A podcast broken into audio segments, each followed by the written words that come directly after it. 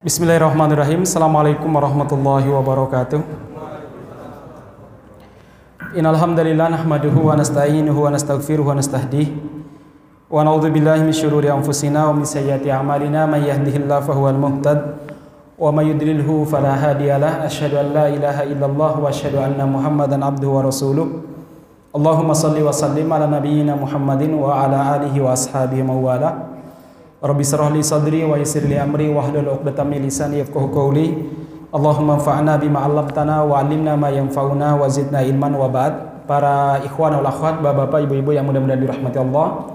Alhamdulillah malam ini kita masih dipertemukan oleh Allah Subhanahu wa taala dalam suasana iman, dalam suasana Islam dan mudah-mudahan semuanya dalam keadaan sehat walafiat. Salawat dan salam mudah-mudahan tercurahkan kepada Nabi kita Muhammad sallallahu alaihi wasallam kepada keluarga beliau, sahabat beliau dan siapa saja yang istiqomah di atas petunjuk Rasulullah sallallahu alaihi wasallam. Kita senantiasa berdoa kepada Allah, mudah-mudahan kita diberi kemampuan untuk bisa istiqomah menapaki petunjuk Rasulullah sallallahu alaihi wasallam. Mudah-mudahan kita termasuk di antara hamba-hamba pilihan Allah Subhanahu wa taala yang meneladani Nabi Muhammad sallallahu alaihi wasallam baik secara lahiriah maupun secara batin, baik dalam masalah ibadah maupun dalam masalah akhlak demikian juga dalam semangatnya memperjuangkan nilai-nilai Islam. Uh, para ikhwan wal akhwat, malam ini kita masih melanjutkan kajian kitab Kaifa Amalahum An-Nabi. Bagaimana Rasulullah Shallallahu alaihi wasallam berinteraksi dengan orang-orang di sekitarnya dan kita masih pada bab uh, ta'amulun Nabi Shallallahu alaihi wasallam ma'a khawasi ashabihi. Interaksi Nabi Muhammad Shallallahu alaihi wasallam bersama uh, dengan sahabat-sahabat dekatnya. Karena sekali lagi sahabat Nabi itu banyak. Ada kurang lebih 140 ribu sahabat. Nah di antara kesekian sahabat ini ada beberapa sahabat yang sangat istimewa yang senantiasa bersama dengan Nabi Muhammad SAW yang dikenal dengan khawas ya orang-orang khusus orang-orang khusus. Nah uh, pada pertemuan lalu kita telah menyampaikan beberapa hal terkait bagaimana Rasulullah SAW berkomunikasi dengan para uh, sahabatnya yang sangat khusus ya. Nah, sekarang kita masuk pada wa kana yastami'u li araihim wa yastajibu. Nabi Muhammad sallallahu alaihi wasallam mendengarkan pendapat-pendapat para sahabat dan terkadang mengajak mereka untuk musyawarah.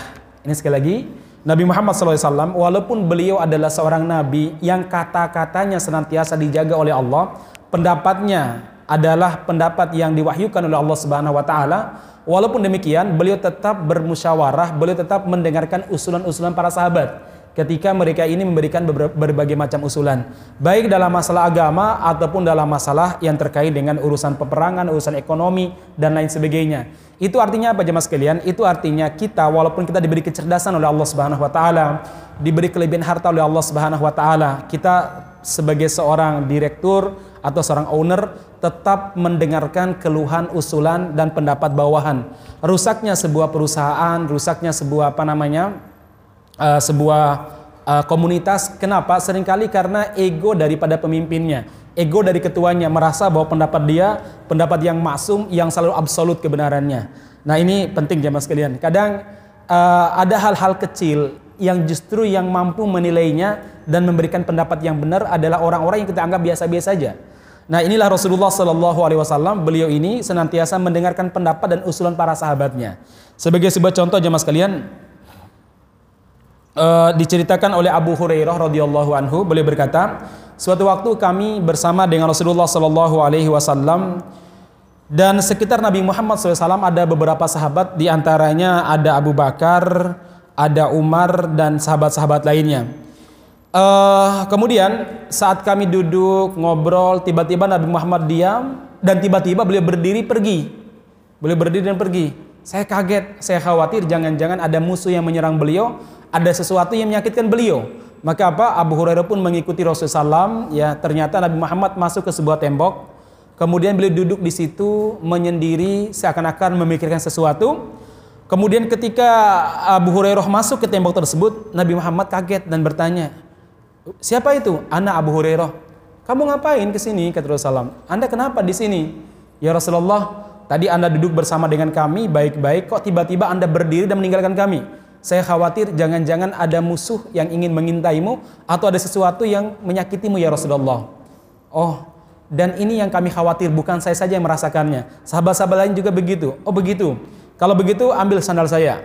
Kemudian Abu Hurairah mengambil sandal Nabi, bawa di hadapan orang-orang bahwa ini sebutkan ini sandal Nabi artinya Nabi itu aman menunjukkan Nabi tidak punya masalah. Ini sandal Nabi Muhammad SAW dan beri kabar gembira setiap orang yang berada di balik tembok ini yang kamu temui bahwa kalau mereka bersyahadat asyhadu an la ilaha illallah wa asyhadu anna muhammadan rasulullah mereka akan dijamin masuk surga. Siap ya Rasulullah kemudian Abu Hurairah pun mengambil sandal Nabi Muhammad SAW lalu kemudian keluar dari tembok tersebut Orang yang pertama kali beliau temui adalah siapa? Umar bin Khattab. Ya, kemudian begitu melihat Abu Hurairah kaget Umar. Ya Abu Hurairah, ada apa dengan Nabi? Itu sandal siapa? Ya Umar, ini sandal Nabi. Tadi baru saja beliau uh, saya menemui beliau dan beliau menyampaikan kepada saya untuk membawa sandalnya ini bahwa beliau aman. Yang kedua, siapa yang saya temui di balik tembok ini dan kamu adalah orang yang pertama kali yang mengucapkan syahadat yang meyakini syahadat asyhadu an la ilaha illallah wa asyhadu anna muhammadan rasulullah maka dia pasti masuk surga kata Abu Hurairah. Tiba-tiba Umar menepuk uh, bukan menepuk ya menepuk dengan keras dada Abu Hurairah sampai Abu Hurairah terasa, terasa sakit hampir saja meneteskan air mata. Karena Umar tuh orangnya besar ya. Jadi nepuk sekali itu mungkin uh, beratnya 250 kilo gitu nih ya. Itu ditepuk sekali. Kan pernah beliau menempeleng siapa namanya? Adiknya itu Fatimah. Untuk sampai Fatimah itu berdarah-darah. Itu Umar ya. Sekali itu pukul akhirnya Abu Hurairah sakit. Lalu Abu Hurairah radhiyallahu anhu ingin pergi kata Umar balik balik balik ke Nabi ya. Kemudian baliklah Abu Hurairah ke Nabi Muhammad sallallahu alaihi wasallam. Kemudian Umar mengikuti Abu Hurairah radhiyallahu anhu nah sesampainya di sana Nabi Muhammad kaget ya Abu Hurairah Kenapa kamu tidak melaksanakan apa yang saya perintahkan? Untuk memberitahu orang bahwa aku aman dan bahwa siapa saja yang bersyahadat, dia pasti masuk surga. Ya Rasulullah, ada Umar, tiba-tiba Umar masuk. Ada apa dengan Umar? Ya Rasulullah, Umar memukul saya sampai saya kesakitan.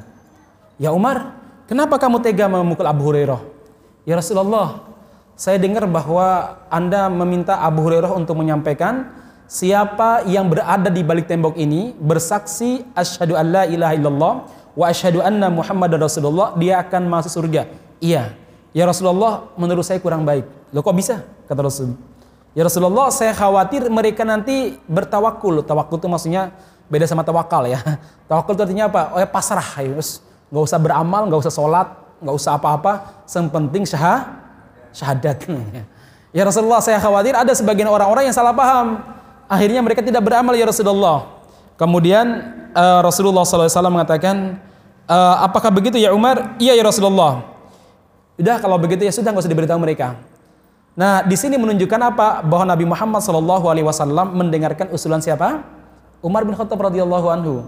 Nah maksud muslimin bukan berarti Nabi Muhammad protes, eh, bukan berarti Umar protes dengan pendapat Nabi, tapi ini sebuah masukan. Dan tentu Rasulullah SAW tahu kalau Umar itu memberikan masukan bukan karena beliau benci dengan Nabi, bukan karena beliau benci dengan Islam, bukan juga karena beliau tidak suka dengan pendapat Nabi atau ingin menyaingi Nabi Muhammad SAW tidak.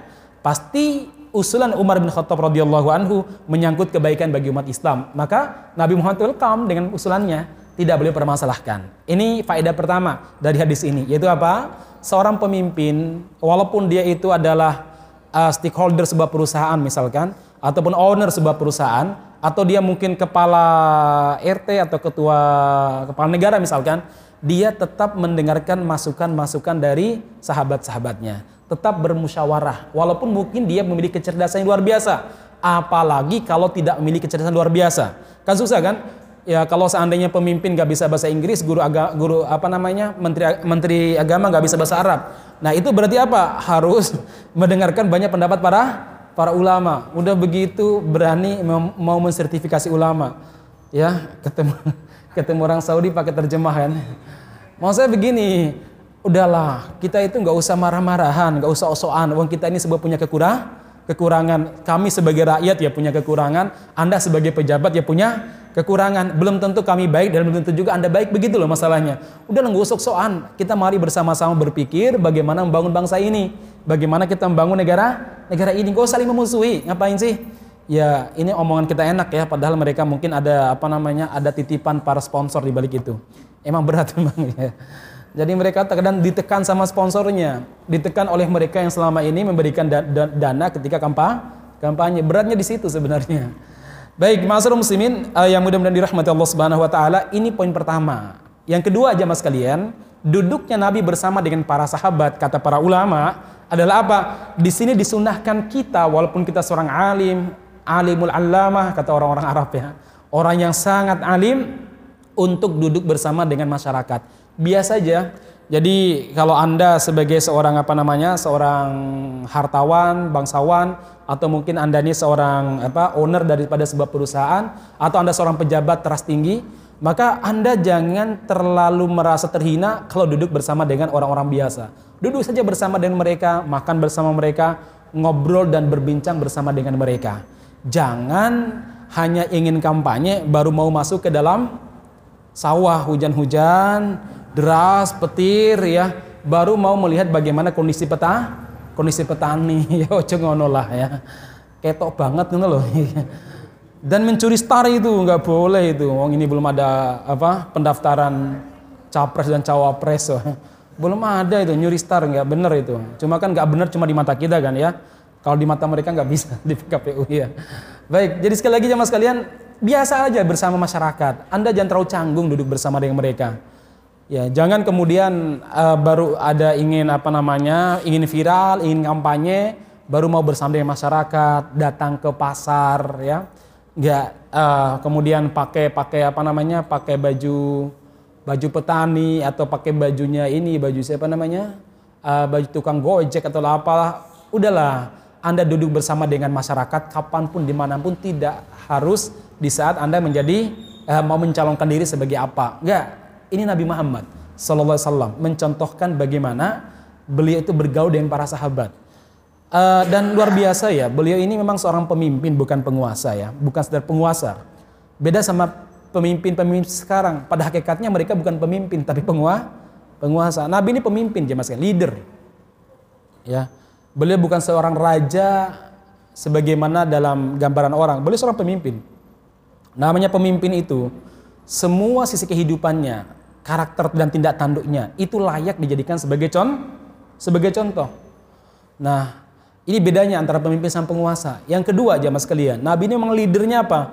Keyakinan beliau, visi misi beliau itu diterima oleh masyarakat dan diperjuangkan oleh beberapa generasi sepeninggalan beliau. Beda dengan penguasa. Kadang ide-ide dia itu, ide-ide dia itu, ya ketika dia mati ya sudah mati juga idenya. Itu kalau penguasa. Tapi kalau pemimpin tadi selalu aja orangnya visioner, orangnya misioner, pendapat-pendapat dia itu selalu diperjuangkan oleh para pengikutnya. Itu pemimpin jamaah sekalian. Nah, pemimpin itu ada yang baik, ada yang buruk, ya. Mao Zedong ya pemimpin, Mark, Marx, Karl Marx ya pemimpin, ya. Tapi pemimpinnya pemimpin yang yang bermasalah, ya. Nah, ini bedanya antara pemimpin sama penguasa. Nah, masyarakat muslimin, uh, kemudian uh, faedah berikutnya adalah apa?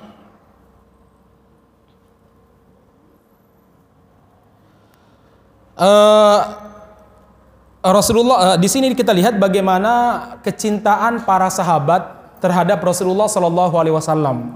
Apa itu? Di mana kekhawatiran mereka kalau Nabi tertimpa satu kesalahan, satu keburukan atau tertimpa sesuatu yang tidak menyenangkan, itu lebih mereka khawatirkan daripada sesuatu yang buruk tersebut menimpa diri mereka. Makanya ketika Rasul tiba-tiba pergi, Abu Hurairah kaget dan beliau merasa ada sesuatu yang yang janggal, ada sesuatu yang perlu di yang perlu diperbaiki, ada sesuatu yang perlu diawasi. Makanya apa? Beliau segera menemui Rasulullah Sallallahu Alaihi Wasallam, khawatir keselamatan Nabi Muhammad Sallallahu Alaihi Wasallam. Dan ternyata apa? Nabi Muhammad aman-aman saja. Ini faedah yang kedua. Faedah yang ketiga jamaah sekalian, yang mudah-mudahan dirahmati Allah Subhanahu Wa Taala adalah apa? Uh, bagaimana Rasulullah SAW menjelaskan bahwa setiap orang yang mengucapkan asyhadu an la ilaha illallah wa asyhadu anna muhammadan rasulullah maka dia pasti masuk surga ini disebutkan dalam banyak hadis dan ada fakta sejarahnya bahwa orang yang bersyahadat dia itu pasti masuk surga dengan syarat dia tidak membatalkan syahadatnya. Sebagai sebuah contoh jemaah sekalian, uh, dulu ada salah seorang namanya Usairim, salah seorang sahabat namanya Al Usairim. Al Usairim ini dia selama Nabi Muhammad hijrah ke Madinah kurang lebih dua tahun, nggak pernah mau beriman, nggak beriman. Tapi ketika perang Badar, beliau ini tiba-tiba ikut ketika perang Badar. Saat perang berkecamuk, dia berkata sama Rasulullah SAW, posisi dia saat itu masih non Muslim, masih musyrik. Ya Rasulullah, aslam am uqatil? Saya masuk Islam atau saya perang? Apa jawaban Nabi? Aslim sumakotil kamu masuk Islam kemudian berperanglah. Dia langsung bersyahadat asyhadu an la ilaha illallah wa asyhadu annaka rasulullah. Dia pun menghunus pedangnya dia membabat kiri kanan menerobos pasukan musuh. Kemudian setelah peperangan para sahabat menemukan jasad al-usairim. Ini kan wongnya musyrik karena mereka nggak tahu kalau dia sudah masuk Islam. Akhirnya mereka bingung Nabi Muhammad pun mendatangi dan mengatakan aslama. Dia telah masuk Islam amila qalilan wa ujiro kathiron. Orang ini amalnya sedikit tapi diberi balasan yang luar biasa oleh Allah Subhanahu wa taala. Amalnya baru dua toh, syahadat sama ji, jihad. Belum sholat lima waktu, belum sholat isya, belum sholat subuh, belum juga demo, eh bukan demo tadi ya, apa namanya doa bersama ya. Sekarang nggak boleh pakai demo katanya. Ya udah, saya kemarin ganti aja doa bersama untuk bangsa dan negara. Sekarang kita lagi rame nih di Solo di Al Mutadin juga di di, di Ceman Ngeruki saya bilang uh, kalau kan ada sebagian masyarakat kalau siang itu kan mereka kerja, mungkin mereka ingin juga ikut ikut apa namanya meramaikan aksi ya. Udah sekali-kali tahajud doa bersama untuk negara dan bangsa kita dan ulama kita. Saya lihat alhamdulillah dikerjakan ini setiap kemis eh setiap Selasa sama Jumat ya. Selasa, Selasa sama Jumat. Jadi ada mabit bareng, eh tahajud bareng, kemudian nanti doa bersama, uh, kemudian subuh bersama. nah, masyarakat muslimin yang mudah-mudahan dirahmati Subhanahu wa taala. Jadi sekali lagi uh, apa namanya? Uh, Al-Usairim ini kata Rasulullah amila qalilan wa ujiru kathiran. Amalnya sedikit tadi loh. Baru apa? Baru sahadat sama jihad. Wis Belum sempat infak, belum zakat, belum apa-apa, tapi diberi pahala yang luar biasa oleh Allah Subhanahu wa taala. Apa pahalanya? Surga jamaah sekalian. Apa pahalanya? Pahala mati syahid. Anda tahu pahala mati syahid? Rasulullah pernah bersabda, "Lis syahidi sabatu khisolin." Orang yang mati syahid itu mendapatkan tujuh keutamaan yang tidak didapatkan oleh manusia biasa. Yang pertama, yughfaru lahu fi awwali daf'ati.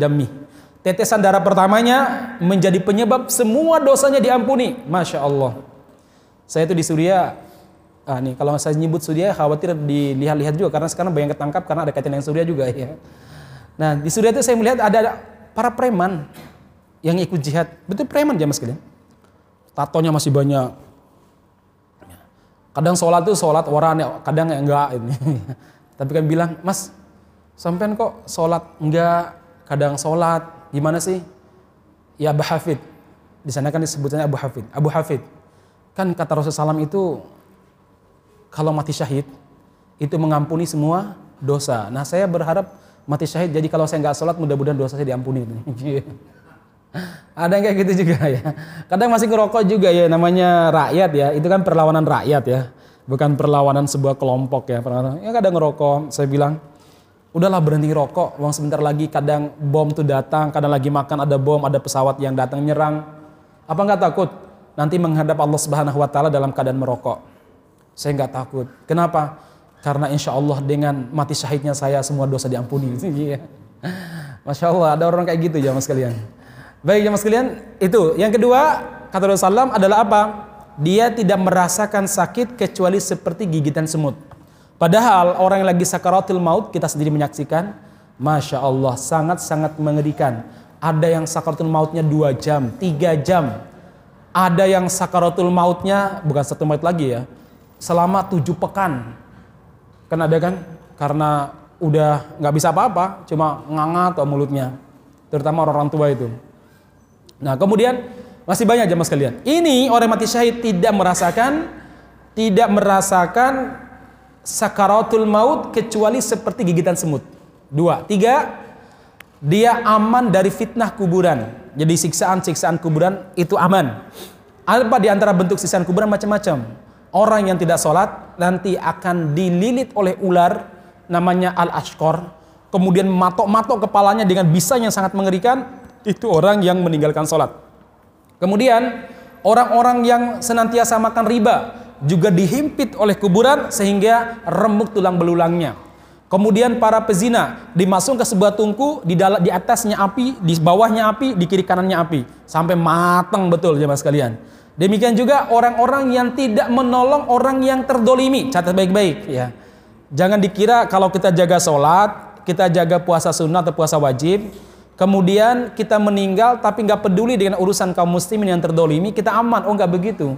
Dalam sebuah hadis yang sangat sahih, Rasulullah SAW pernah bersabda, nanti ada orang-orang soleh yang di mata orang-orang soleh karena orang jaga sholat, orang puasanya bagus sekali, tahajudnya juga luar biasa, lalu dia meninggal. Nah ketika dia meninggal di kuburan, Allah perintahkan malaikat penjaga kuburan untuk mencabuknya sebanyak 100 kali. Ya. Cuma 100 kali, jangan bilang cuman ya. Ini soalnya cambuknya beda sama cambuk di dunia. Dicambuk sampai berdarah-darah, selesai dicambuk, kuburannya dipenuhi oleh api. Dia pun bertanya, apa kesalahan saya? Oh saya ini orangnya sholat, saya ini orangnya puasa, saya ini orangnya jaga tahajud. Apa jawaban malaikat? Kamu salahnya dua. Satu, kamu sholat tidak menjaga kesucian. Mungkin ketika dia pipis, eh, buang air kecil, kadang apa namanya percikan-percikan air kencingnya itu mengenai mengenai celananya. Sehingga ketika dia sholat, celananya masih najis tanpa dia sadari.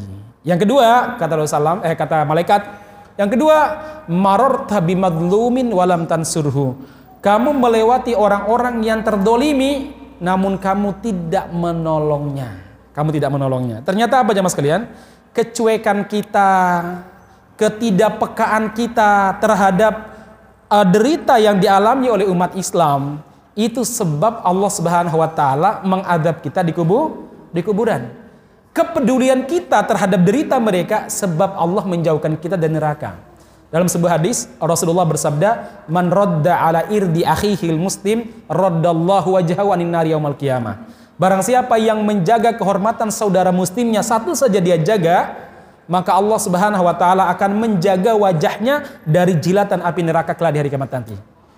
Kalau kita menjaga kehormatan saudara muslim kita, masya Allah, begitu besar pahala menjaga kehormatan saudara kita, membela kehormatan saudara kita. Jangan dianggap remeh. Anda buat posting, ada teman Anda terdolimi, ya ada ustadz terdolimi, ada kiai, ada siapa kek. Itu bukan perkara biasa. Anda mungkin cuma cerita, Anda cuma buat status, tapi itu bagian daripada amal soleh yang dicatat oleh Allah Subhanahu Wa Taala sebagai uh, apa namanya pahala yang sangat besar uh, pahalanya. Baik jemaah sekalian, uh, itu yang kedua ya faedah dari hadis ini. Yang berikutnya jamaah sekalian,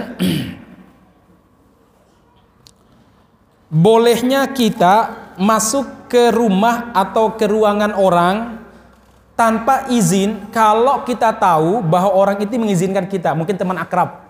Teman akrab, kalau kita masuk ke dalam uh, kantor dia nggak masalah misalkan. Kan ada kan teman-teman kita yang sangat akrab, begitu masuk ke tempat kerja kita langsung ke meja kerja kita kadang. Jadi nggak kadang nggak melalui lewat nggak lewat ruang tamu atau apa. Sah-sah saja kalau memang sudah ada semacam keridoan. Oh, kalau saya masuk dia nggak masalah. Nah itu diperbolehkan jamaah sekalian, diperbolehkan. Uh, semacam begini.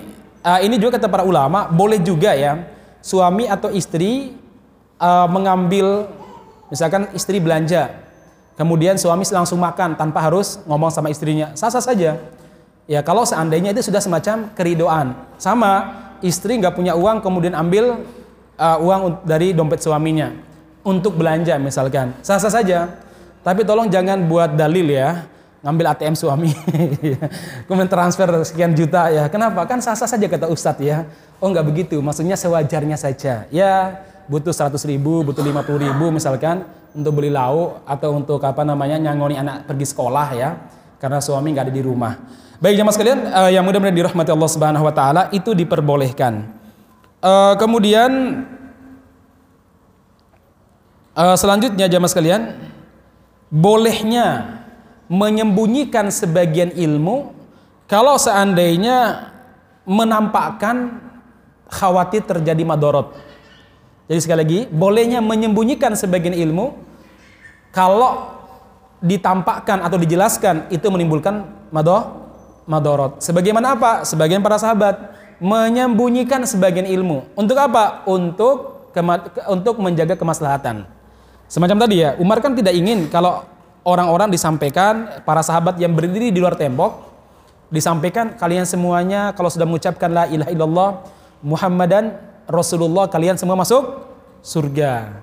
Kenapa? Khawatir mereka itu tawakul atau itikal bersandar pada sahadat saja, nggak mau berbuat baik, kemudian tidak tidak mawas diri dari perbuatan-perbuatan dosa, maka mendiamkan lebih baik, mendiamkan lebih baik ilmu tersebut.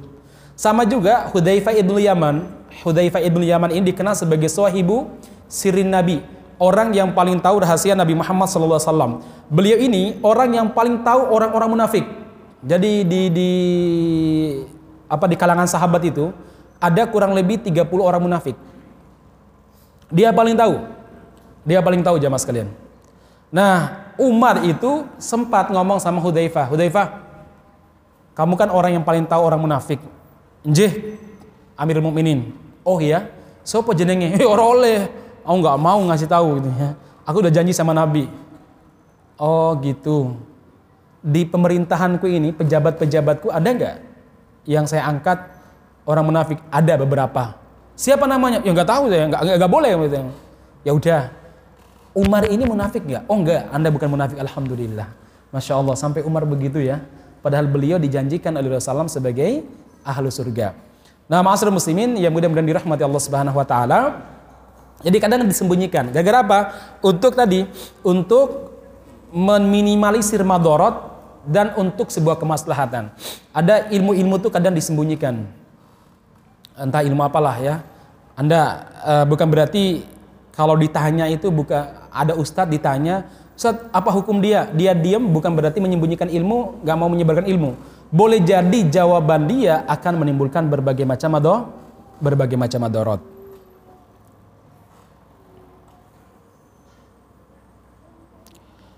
Baik, uh, contoh lagi di mana Nabi Muhammad SAW itu meminta mendengarkan arah, uh, mendengarkan uh, apa namanya, mendengarkan usulan para sahabatnya.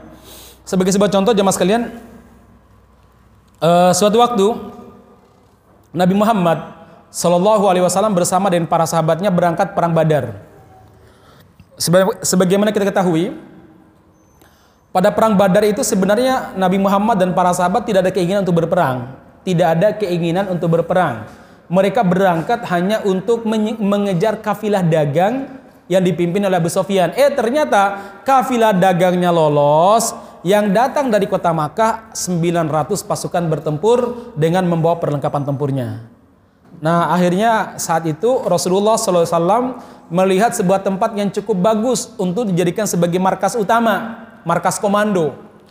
Kemudian beliau duduk di situ, apa kata Rasul? Di sini kita akan membuat markas komando. Akhirnya ada sahabat yang bernama Khobab bin Mundir. Dia ahli perang dan ahli strategi. Ya Rasulullah, awahyun minallah, amro'in min indik. Kita menjadikan tempat ini sebagai markas komando umum itu wahyu dari Allah atau hanya pendapat pribadi Anda? Apa jawaban Nabi? Barro'in min indi. Justru ini adalah pendapat saya pribadi. Ya Rasulullah, kalau menurut saya perang itu harus menguasai air, perang padang pasir. Maka caranya Rasul kita harus mendekati air dan harus menguasai sumber air. Di sana ada ada apa nama sumber air Badar, kita kuasai airnya. Kemudian karena ada beberapa sumber lainnya, sumber air lainnya kita kuras jangan sampai dikuasai orang orang musyrik. Baik, kalau begitu, akhirnya para sahabat membuat kolam, membuat kolam apa namanya? kolam untuk menampung air. Jadi air dari berbagai sumber itu dimasuk kolam tersebut. Ya, sehingga para sahabat itu punya persediaan air yang cukup bah, yang cukup banyak.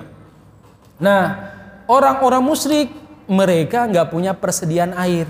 Mereka murni mengandalkan air yang mereka bawa dari kota Makkah atau harus menyembelih unta untuk bisa minum air dalam dalam perut unta. Unta kan bisa menyimpan air, ya. Unta itu satu pekan nggak minum nggak masalah, satu pekan nggak makan kuat. Kalau kita satu hari nggak makan, loyo. itu unta ya, karena Allah Subhanahu Wa beri kelebihan. Jadi cocok sekali kalau hidup di gurun pasir atau di daerah-daerah yang semacam apa? Daerah-daerah salju kan. Unta-unta daerah apa? Daerah Amerika sana kan atau unta di bagian Mongol itu kan hidupnya di apa? Di daerah dingin kan mereka ini. Nah, ma'asyiral muslimin, yang mudah-mudahan dirahmati Subhanahu wa taala dan subhanallah berkat strategi ini Rasulullah Shallallahu alaihi wasallam dan para sahabat bisa memenangkan pertempuran atas izin Allah Subhanahu wa taala. Jadi para sahabat begitu haus, perang dua jam, bayangkan perang dua jam, haus, minum. Kalau enggak, ambil lagi airnya, begitu terus. Sementara orang-orang musyrik begitu haus, bingung. Akhirnya apa? Mereka mengalami keletihan yang luar biasa. Jadi menangnya Nabi Muhammad Sallallahu Alaihi Wasallam pada perang Badar selain atas kenikmatan dari Allah, tapi memang strateginya sangat jitu. Ya, orang-orang musyrik lemah betul saat itu. Mereka haus, apalagi perang di padang pasir. Mereka mau minum gak ada yang diminum. Ketika mereka terluka mau siram lukanya, bagaimana caranya juga bingung. Sementara kaum muslimin menguasai ah, menguasai air. Baik. Kemudian uh, jemaah sekalian, demikian juga contoh berikutnya adalah apa? yaitu ketika perang Uhud. Setahun setelah perang Badar, tahun 3 Hijriah. Saat itu jamaah sekalian, Nabi Muhammad Shallallahu alaihi wasallam mendengar laporan bahwa orang-orang musyrik sudah menyiapkan pasukannya, sudah menyiapkan pasukan kurang lebih 3000 pasukan untuk menyerang untuk menyerang apa? Untuk menyerang Madinah. Sementara jamaah sekalian, Madinah itu sangat sedikit sekali orang-orang yang siap perang pada saat itu. Maka Nabi Muhammad SAW pun bermusyawarah dengan para sahabat. Apakah kita perang kota atau kita menyambut mereka di luar kota? Yang muda-muda, terutama yang nggak sempat hadir pada perang Badar, semangat ya Rasulullah, jangan sampai kaki mereka menginjak kota Madinah. Kita sambut mereka di luar ya Rasulullah. Sebenarnya Rasul cenderung dengan pendapat kita bertahan di kota di kota. Akhirnya para sahabat-sahabat yang tua yang pengalaman mengatakan, "Ya Rasulullah, kita lebih menguasai kota Madinah. Biar kalau mereka masuk ke lorong-lorong, lalu kita lempar pakai batu dari atas atap kita atau kita lempar pakai panah sehingga mereka ini akan kewalahan. Perempuan-perempuan kita juga akan membantu kita. Kita siapkan mereka itu tombak-tombak atau mereka kita berikan panah sehingga uh, apa namanya orang-orang musyrik ketika masuk itu bisa kita hancurkan. Ini perang kota ya. Jadi uh, masuk ke kota kan orang yang menguasai kota lebih lebih apa? Tentu lebih menguasai. Maunya para sahabat-sahabat yang tua, yang senior begitu. Udah kita perang kota saja, biarkan mereka masuk. Nanti rumah-rumah kita kita jadikan sebagai benteng, sebagai markas kita. Kemudian apa namanya? atap-atap kita kita jadikan sebagai tempat panah kita sekaligus tombak-tombak kita, anak-anak kita juga bisa kita bantu bisa membantu kita dengan memanah yang sudah pintar manah. Sehingga kita memiliki kekuatan yang ekstra ya Rasul. Kita pun bisa lari keliling kota ini tanpa mereka mengetahui jurang-jurang uh, apa namanya tempat-tempat dan perangkap kota ini. Tapi anak muda mengatakan tidak ya Rasulullah, kita keluar ya Rasul. Kita hadang mereka di luar. Akhirnya Nabi Muhammad SAW mengatakan, baik kalau begitu kita hadang mereka keluar. Karena melihat mayoritas anak-anak muda ini semangatnya keluar. Lalu Rasulullah SAW pun pulang ke rumah, beliau pun pakai apa namanya baju perangnya, beliau pakai helm perangnya, beliau pakai pedangnya, dua atau tiga pedangnya beliau bawa. Lalu ada beberapa sahabat senior, sahabat senior yang datang menemui Nabi Muhammad Shallallahu Alaihi Wasallam. Lantas mereka ini mengatakan begini, ya Rasulullah, sepertinya anda lebih senang kalau perang kota. Ya Rasulullah, jangan terlalu terbawa dengan usulan anak-anak muda. Putuskan apa yang Anda putuskan. Kalau Anda memang senang perang di kota, ya udah kita perang di kota ya Rasul. Para sahabat khawatir Nabi Muhammad uh, apa namanya uh, ini tidak senang dengan usulan tersebut. Kemudian Rasulullah SAW menjawab, "Ma yang bagi ili nabiyin ayat doa ada tahu ba'daan labasah labisaha hatta yahkumallah bainahu baina aduwihi." Enggak layak seorang nabi untuk menanggalkan kembali pakaian perangnya Setelah dia memakainya sampai Allah memutuskan antara dia dengan musuhnya siapa yang menang. Kita berangkat perang Uhud, masya Allah. Padahal saat itu umur Nabi itu berapa ya? 53 tambah 3 berapa? 56. Umur 56. 56 tahun jangan sekalian. Sekarang umur 56 tahun. Itu waktunya pensiun. Ya. Waktunya main burung di rumah. Ya. main sama cucu.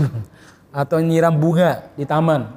Tapi umur 56 tahun itu masa-masa produktifnya Nabi Muhammad untuk membangun negara Madinah. Saya membayangkan fisik Nabi itu luar biasa ya. 56 tahun harus pakai baju perang, pakai helm perang. Terus pedang itu ya minimal 3 atau 2 kilo lah ya. Boleh bawa. Dan perang pada zaman dulu kan lumayan pak. Nahan tangkis, nahan tangkis terus. Kalau perang zaman kita sekarang kan tinggal tekan tombol aja. Nah, jemaah sekalian, yang mudah-mudahan dirahmati subhanahu wa taala tinggal ngirim apa namanya kapal tempur aja ataupun kapal selam ya. Kayak orang-orang Cina kan ngirim kapal perangnya ke Natuna. Kata Pak Mahfud MD, kami sampai Jokowi ke sana kapalnya mundur. Tapi kata Bu Desi, Desi ya yang menteri Susi ya. Kata Menteri Susi di komentar di, di, di apa namanya? di Twitternya itu, iya Pak, pas Bapak berdua ke sana mereka mundur tapi pas Bapak berdua balik ke Jakarta, mereka kembali. Itu lihat foto satelit katanya ya. Jangan-jangan ya, dipermainkan betul sama Cina. Baik masalah muslimin yang mudah-mudahan dirahmati subhanahu wa ta'ala. Akhirnya singkat cerita ya mereka keluar dan Allah subhanahu wa ta'ala ya berhasil apa ya perang Uhud itu kan win-win ya tidak menang tidak kalah walaupun walaupun umat Islam terbunuh 80 orang eh 70 orang kurang lebih tapi sekali lagi sebenarnya ada kesempatan yang luar biasa, ada kesempatan yang luar biasa untuk menghabisi Rasulullah dan para sahabat.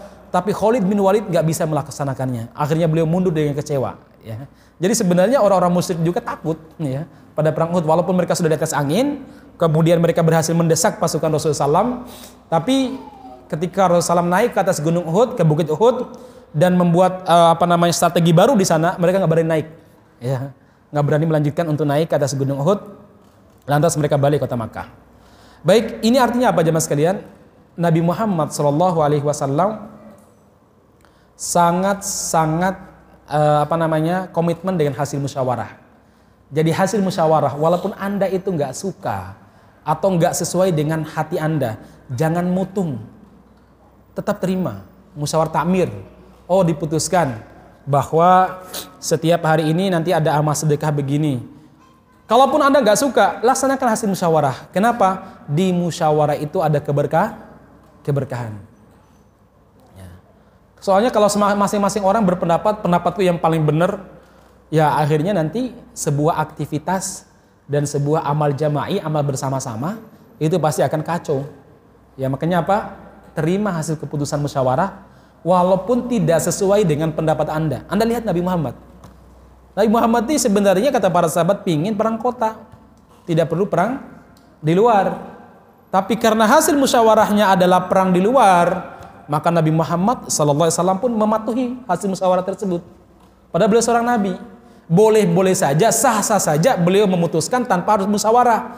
Atau hasil musyawarah kemudian beliau batalkan, ya sah-sah saja. Karena beliau seorang Nabi. Tapi sekali lagi Nabi Muhammad SAW tidak melakukannya.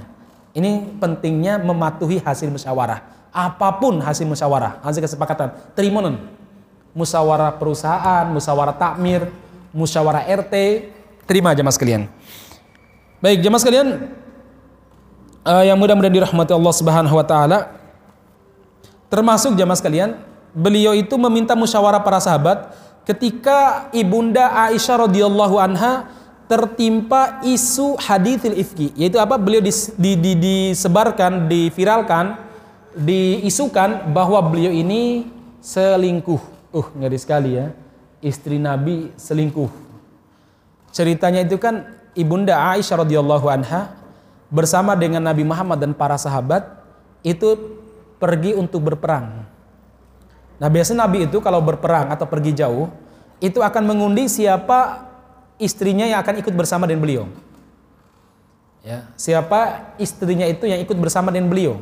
Cuma Nabi saja, ya, sahabat lain tidak tidak ya. Nabi saja yang boleh bawa ke istrinya.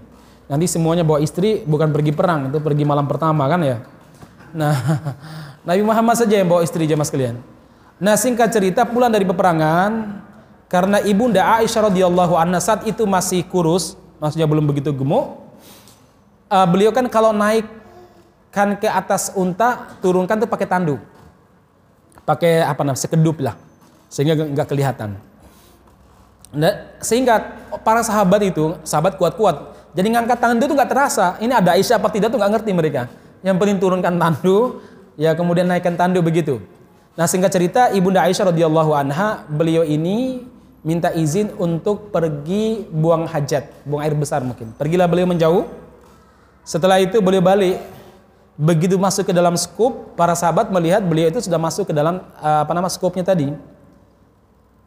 Tiba-tiba beliau teringat, ternyata entah cincinnya atau kalungnya tertinggal, jatuh di tempat BAB tadi. Akhirnya beliau balik lagi ke sana, balik lagi ke sana untuk mengambil tempat uh, apa namanya kalungnya tersebut. Begitu beliau balik ke tempat pasukan, eh ternyata sudah tidak ada orang. Rasul sudah meminta kepada para sahabat berangkat dan Rasul nggak sempat apa namanya memeriksa tandu Aisyah radhiyallahu anha. Dan para sahabat gak ngerti karena memang Aisyah itu orangnya saat itu masih masih langsing. Eh diangkat tuh gak terasa jamaah sekalian. Bobotnya ya mungkin bobotnya di bawah 50 lah. Beda sama bobot ibu-ibu yang sudah sekian tahun nikah kan tambah biasanya ya. Diangkat gak terasa jamaah sekalian. Singkat cerita ibunda Aisyah akhirnya cari pohon, beli duduk di bawah pohon tertidur dengan pikiran alah paling-paling nanti kalau Rasul nggak lihat nggak lihat saya di tandu, beliau akan balik mengirim pasukan untuk menjemput saya. Sudah uh, beliau pun apa namanya tertidur. Tiba-tiba ada satu pasukan, pasukan apa namanya, satu prajurit, prajurit Islam yang memang disuruh oleh Nabi sebagai pasukan penyapu. Namanya Sofwan bin Mu'attal. Begitu Sofwan bin Mu'attal melihat ibunda Aisyah kaget. Zaujun Nabi, Ummul Mukminin. Ini istri Nabi kah? Aisyah pun diam sambil mengangguk Lalu Sofwan turun dari untanya, kemudian beliau derumkan untanya dan memberi isyarat kepada Aisyah untuk naik ke atas untanya, lalu kemudian beliau membawa unta tersebut menyusul pasukan. Nah, begitu orang-orang munafik dan para sahabat melihat, loh, Aisyah, eh, Sofwan dengan siapa? Oh, dengan Aisyah. Akhirnya orang-orang munafik menyebarkan isu bahwa Aisyah terlambatnya karena selingkuh dulu. Ya itu tersebar sampai kota Madinah. Aisyah nggak tahu karena sampai di kota Madinah beliau sakit kurang lebih satu bulan atau dua pekan lah. Beliau sakit nggak tahu isunya menyebar. Maklum nggak sempat buka sosmed ya beliau sakit saat itu. Sampai kemudian Rasulullah SAW selama beliau sakit selama beliau sakit itu tidak pernah menjenguknya. Memang beliau izin ke rumahnya eh, orang tuanya. Ya Rasulullah saya izin untuk di rumah orang tua saja orang tua saya saja. Saya sakit silakan. Nggak pernah datang jenguk. Dia pun punya perasaan ada apa ya Rasul? Kok nggak pernah jenguk saya? Nah singkat cerita jamaah sekalian uh, terdengar isu tersebut. Lalu kemudian Rasulullah SAW mengumpulkan beberapa sahabat senior minta pendapat kepada beliau. Ashiru ilayya. Tolong kalian berikan pendapat. Bagaimana pendapat kalian tentang keluarga saya? Maksudnya Aisyah. Saya sepengetahuan saya, saya yakin keluarga saya nggak pernah berbuat buruk, apalagi berbuat selingkuh. Tapi saya nggak bisa berkata apa-apa. Akhirnya jemaah sekalian, sebagian para sahabat mengatakan, ya Rasulullah, tidak ada yang kami ketahui dari istrimu kecuali orang-orang baik. Semua berpendapat bahwa Aisyah adalah orang suci. Demikian juga Sofwan bin Mu'attal. Dia adalah orang yang suci, orang yang menjaga kesuciannya. Disebutkan Sofyan ini dan sebagian riwayat yang saya baca, beliau ini memang ini pada zaman jahiliyah dikebiri. Jadi beliau nggak punya hasrat kepada wanita. Kalaupun punya hasrat nggak bisa menyalurkannya. Karena pada zaman dulu orang-orang jahiliyah di antara cara mereka beribadah itu agar supaya taat dikebiri. Ya, Anda jangan tanya bagaimana cara mengebirinya ya. Itu sebagaimana cara mengebiri kambing. Bapak-bapak yang ternak kambing itu salah satu biar kalau biar kambingnya cepat gemuk, kambing lanangnya pada zaman dulu biasanya di apa? Dikebiri. Sapi juga demikian. Jadi kalau Anda lihat sapi yang gumu-gumu ya, nah dikebiri biasanya ya. Tapi itu kan penyiksaan terhadap binatang itu. Nah singkat ceritanya mas kalian, dan ternyata di kemudian hari orang tahu bahwa Sofyan ini orangnya tadi, orangnya apa namanya? Di zaman jahiliyah dikebiri sebelum dia masuk Islam, maka beliau tidak mungkin berselingkuh dengan siapa? Ibunda Aisyah radhiyallahu anha. Dan beberapa hari kemudian turunlah dari langit ketujuh ayat yang menjelaskan kesucian Ai Aisyah bahwa Aisyah itu tahirah mutahharatun minas sama. Beliau adalah wanita suci yang disucikan dari langit yang ketujuh dari Allah Subhanahu wa taala. Masya Allah. Mulianya Aisyah. Jadi tuduhan tersebut tuduhan yang palsu. Baik jemaah sekalian, ya singkat cerita begini di sini Nabi Muhammad SAW uh, memberikan contoh kepada kita kalau kita menghadapi hal-hal yang sulit, jangan malu-malu minta musyawarah terhadap eh, kepada sahabat dekat kita. Termasuk masalah keluarga. Jangan malu-malu. Sharing. Gimana ya? Istri saya punya keinginan untuk tinggal bersama orang tua. Sementara saya jauh tempat kerjanya misalkan. Ada usulan nggak? Boleh, boleh seperti itu juga. Asalkan tidak hal-hal yang sifatnya sensitif, sensitif banget. Ya sekedar musyawarah tuh boleh. Nah, baik jemaah sekalian yang mudah-mudahan dirahmati Allah Subhanahu wa taala. Uh, ini yang kita sampaikan dan inilah cara Nabi berkomunikasi, berinteraksi dan membangun hubungan baik dengan para sahabat-sahabatnya. Yaitu apa? Beliau meminta pendapat mereka dan menerima usulan-usulan mereka. Uh, sebelum kita tutup jemaah sekalian, ini ada teman kita yang biasanya dulu MC, Mas Reza. Ini sudah hampir tiga pekan ya. Beliau tidak bersama dengan kita. Beliau sedang di kamar operasi sampai sekarang. Di mungkin rumah sakit Muardi, mungkin kita juga belum memastikan. Uh, saya minta, insya Allah beliau orang yang sangat aktif dalam dakwah ya. Saya kenal beliau sekian tahun yang lalu. Sebelum kita ngaji di sini kan sama Mas Ian dan sebagian sudah ngaji di ESN dulu ya. Bahkan sebelum ESN ya, kita udah sering masa-masa beliau-beliau ini kuliah. Insya Allah orangnya baik ya. Kita doakan mudah-mudahan Allah Subhanahu Wa Taala memberi kesembuhan kepada beliau. Mari kita doakan bersama Al-Fatihah. Bismillahirrahmanirrahim. Alhamdulillahirabbil alamin arrahmanirrahim maliki yaumiddin. Iyyaka na'budu wa iyyaka nasta'in ihdinas siratal mustaqim siratal ladzina an'amta 'alaihim ghairil maghdubi 'alaihim waladdallin. Amin. Allahumma shalli wa sallim ala nabiyyina Muhammadin wa ala alihi wa ashabihi wa walah.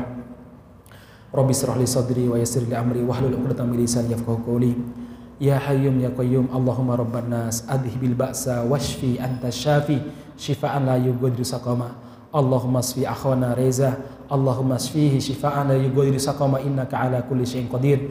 Allahumma rabbas samawati wal ardi Allahumma shfihi shifaan la yughadiru saqama innaka antas syafi ya arhamar rahimin. Rabbana dhalamna anfusana wa illam taghfir lana wa tarhamna lanakunanna minal khasirin ya Allah berikanlah kesembuhan kepada saudara kami Akhir Reza dan kaum muslimin yang hari ini mereka menderita sakit ya Rahimin ya Allah jauhkanlah kami dari sakit dari sakit yang membuat kami tidak bisa beribadah kepadamu dengan baik ya Rahman Rahimin. Ya Allah anugerahkan kepada negeri kami kedamaian kesentosaan. Anugerahkanlah kepada negeri kami kedamaian ya Rahman Rahimin. Jauhkanlah kedoliman di negeri ini. Ya Allah bebaskanlah para ulama, para aktivis yang terbelenggu karena kedoliman ya rahman rahimin. Ya Allah berikanlah petunjuk kepada mereka yang mendolimi kami ya rahman rahimin. Rabbana dhalamna anfusana wa illam taghfir lana wa tarhamna lanakunanna minal khasirin Rabbana atina fid dunya hasanah wa fil akhirati hasanah wa qina adzaban nar wa sallallahu ala Muhammadin wa ala alihi wa ashabihi wa wa akhiru da'wana anil hamdulillahi rabbil alamin Subhanakallahumma rabbana bihamdika asyhadu an la ilaha illa anta astaghfiruka wa atubu ilaik. Walhamdulillahirabbil alamin. Assalamualaikum warahmatullahi wabarakatuh.